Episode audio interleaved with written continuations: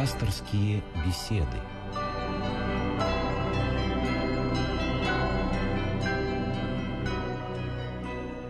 Здравствуйте, друзья! Сегодня пасторскую беседу ведет протеерей Владимир Волгин, настоятель Московского храма Софии Премудрости Божией в Средних Садовниках. Отец Владимир, наша программа идет в записи в воскресенье, которое называется прощенным.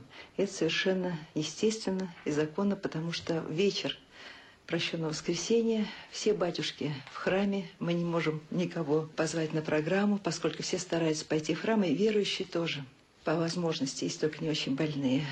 Удивительный день, когда можно вот так вот при всех попросить прощения и у близ стоящих, и у всех, кто далече. Отец Владимир, почему и когда это воскресенье было названо прощенным? Когда оно укоренилось в сознании? Вы знаете, исторически, конечно, к сожалению, трудно ответить на этот вопрос, потому что эта традиция перед Великим постом, когда Великий пост уже стал существовать, эта традиция просить прощения перед Великим постом сразу же утвердилась. Это, в общем, логично, потому что пост, Великий пост, это духовная весна, это время, когда мы должны постараться укоренить и утвердить в себе все те добродетели, все те свойства души, которые вложены Богом в душу человека. Ведь Бог есть любовь. И поэтому Господь прежде всего вложил в человеческую душу умение и свойство любить. Любить не только Бога, конечно, в первую очередь надо Бога любить, но и любить ближних своих, как самих себя. И перед наступлением Великого Поста, осознавая свою глубочайшую греховность, не только перед Богом, но и перед людьми, мы приносим прощение за свои грехи. Грех, несмотря на то, что человек может совершать его частным порядком, некоторые грехи не имеют такого, может быть, глубоко социального значения – но тем не менее, все равно грех как вирус, духовный вирус, душевный вирус, заражает каждого человека, который соприкасается с человеком грешным. И мы понимаем то, что через это совершается нарушение заповеди любви к ближнему своему, как самому себе. Ведь что такое любовь к ближнему своему, как самому себе? Это желание того же спасения, которое мы желаем себе. И если мы своими поступками, своими делами являем в себе не образ христианина, а образ грешного и подобострастного человека, то, безусловно, мы искажаем природу пути восхождения к Богу.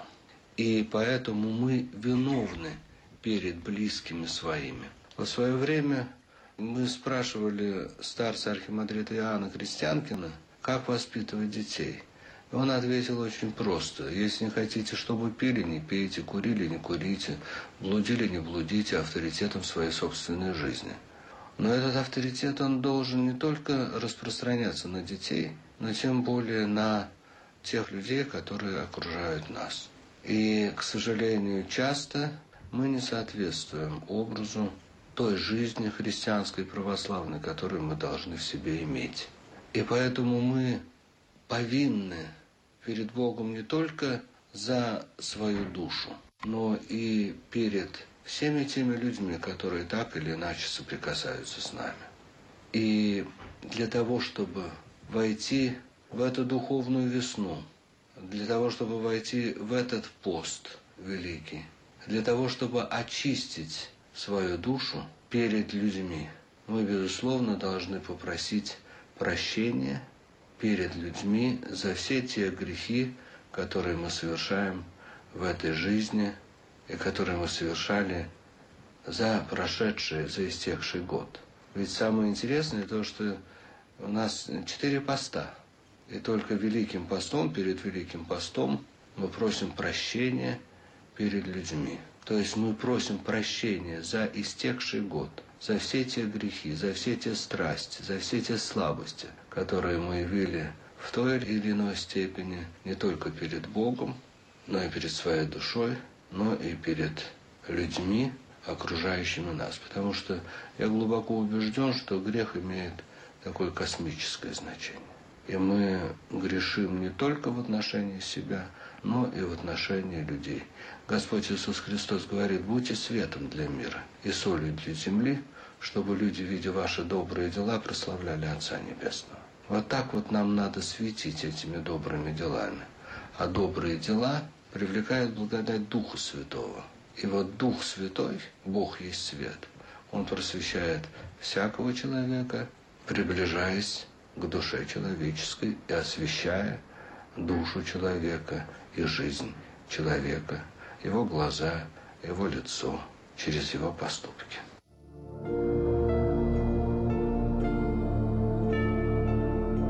Пасторские беседы.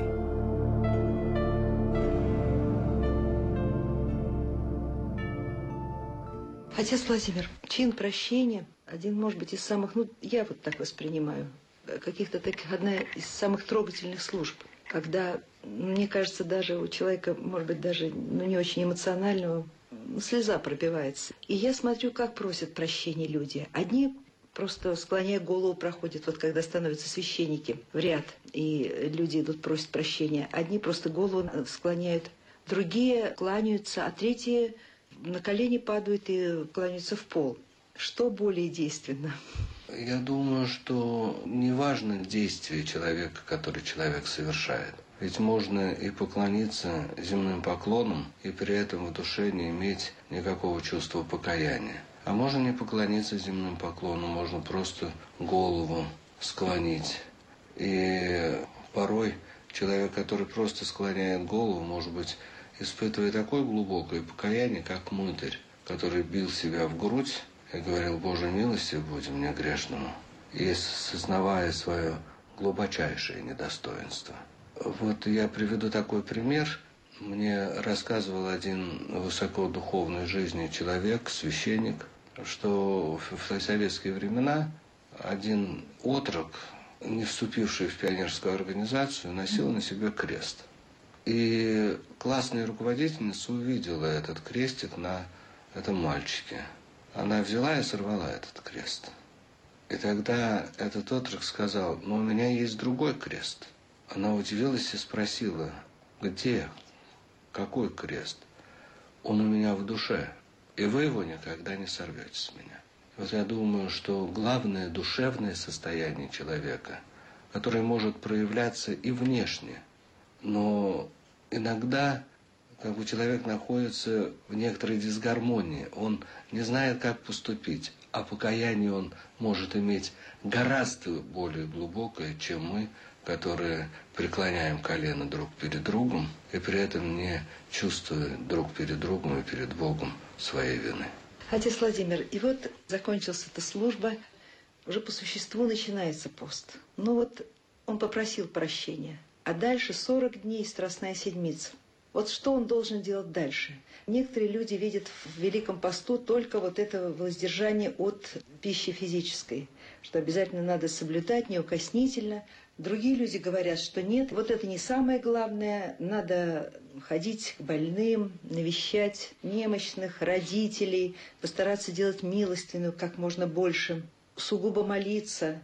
Как проводить пост? Я почему вас спрашиваю?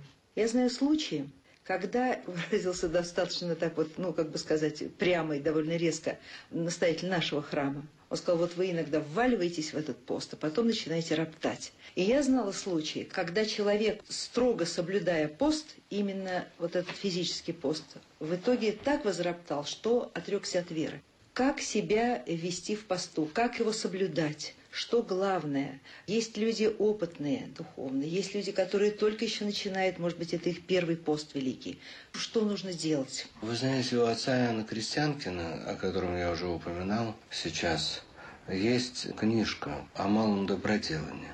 Человек должен стремиться к тому, чтобы творить малое добро, не спешить к чему-то очень большому, но постепенно, постепенно – как апостол Павел говорит, мы переходим из веры в веру, из силы в силу, забывая заднее, простираясь в переднее. Поэтому человек, который вступил только что сейчас в церковь, я думаю, что на него не надо возлагать бремен неудобоносимых. И такому человеку нужно порекомендовать, нет, окажется, если он не имеет какой-то особой ревности, но опять-таки ревность иногда нужно останавливать, есть такое выражение ревность, да, не по разуму. И рекомендовать этому человеку поститься вот в эти 50 дней три недели. Первую неделю, крестопоклонную неделю и последнюю неделю, страстную Великого Поста.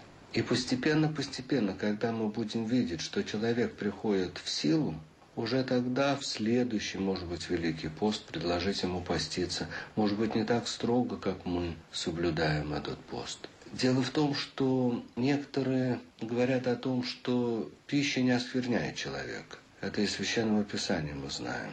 Она не приближает и не удаляет к Богу или от Бога. В этом не есть суть, но тем не менее святые отцы – опытно исследовавшие вот духовный путь жизни человеческой и пост, они говорили, что чрево – это основа всех грехов, чревоугодия. И поэтому великим постом мы постимся для того, чтобы утеснить свое чрево. Но, конечно, главное на этой основе, безусловно, работать и трудиться над своей душой, развивая все те добродетели, как я уже сказал в начале нашей беседы, которая заложена Богом в человеческую душу. И проявляя в этом подвиге постоянство. Пост от слова постоянство. И главное, мы должны трудиться, безусловно, над душой. Церковь очень снисходительно относится к больным людям, к немощным, к людям, лежащим в больнице, к беременным, питающим грудью. И церковь разрешает таким людям нарушать пост. Но здоровым людям, которые уже утвердились в церкви, безусловно, рекомендовано поститься. Как-то к преподобному Серафиму Саровскому обратился человек болящий и спросил его разрешения на ослабление поста и на вкушение скоромной пищи. На что преподобный Серафим ответил, от хлеба и воды еще никто не умирал. А кто нарушает посты, тот отвлекает от себя благодать Божию. Святитель Иоанн Златоуст говорит, пост – это мост, ведущий в Царствие Божие. Вот это упражнение необходимо для нашей же души. Кто не может обуздать свою плоть через чрево, тот никогда не сможет, это по опыту, страсти своей души. Но, конечно, я бы рекомендовал новоначальным христианам или христианам, утвердившимся уже в церковной жизни, советоваться со своими духовниками и ни в коем случае самочинно не накладывать на себя какое-то особое воздержание. Ведь люди, которые действительно некоторые, вот что значит ревность не по разуму, приходят в церковь, и, допустим, Великий пост первый встретился на их пути, и они первую неделю, допустим, желают провести в полном воздержании от пищи. Но так можно надорваться не измеривши возможности своей души, своего тела, и, конечно же, может быть, к сожалению, иметь в будущем отторжение от церкви. С другой стороны, у меня был один знакомый, который сейчас является игуменом в одном из монастырей.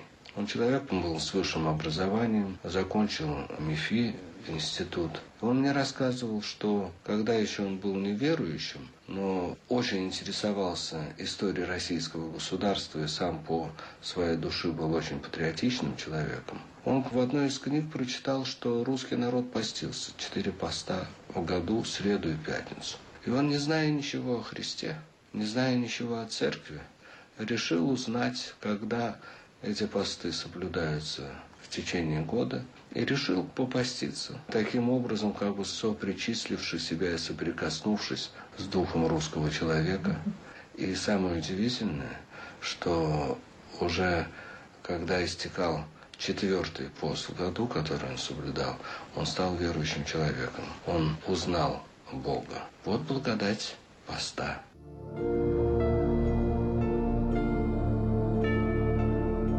Пасторские беседы.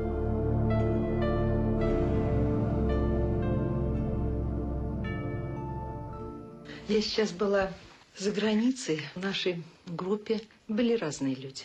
Это не была паломническая поездка, она была нового плана, хотя я ехал в нее, как думал, что я в паломничество еду во время крещения. Но оказалось, что не так. И вот была одна дама, которая просто, знаете, вот меня атаковала со всех сторон. И один из ее аргументов был таким. Вот вы поститесь, большая часть года идет в постных днях. А что толку из этого?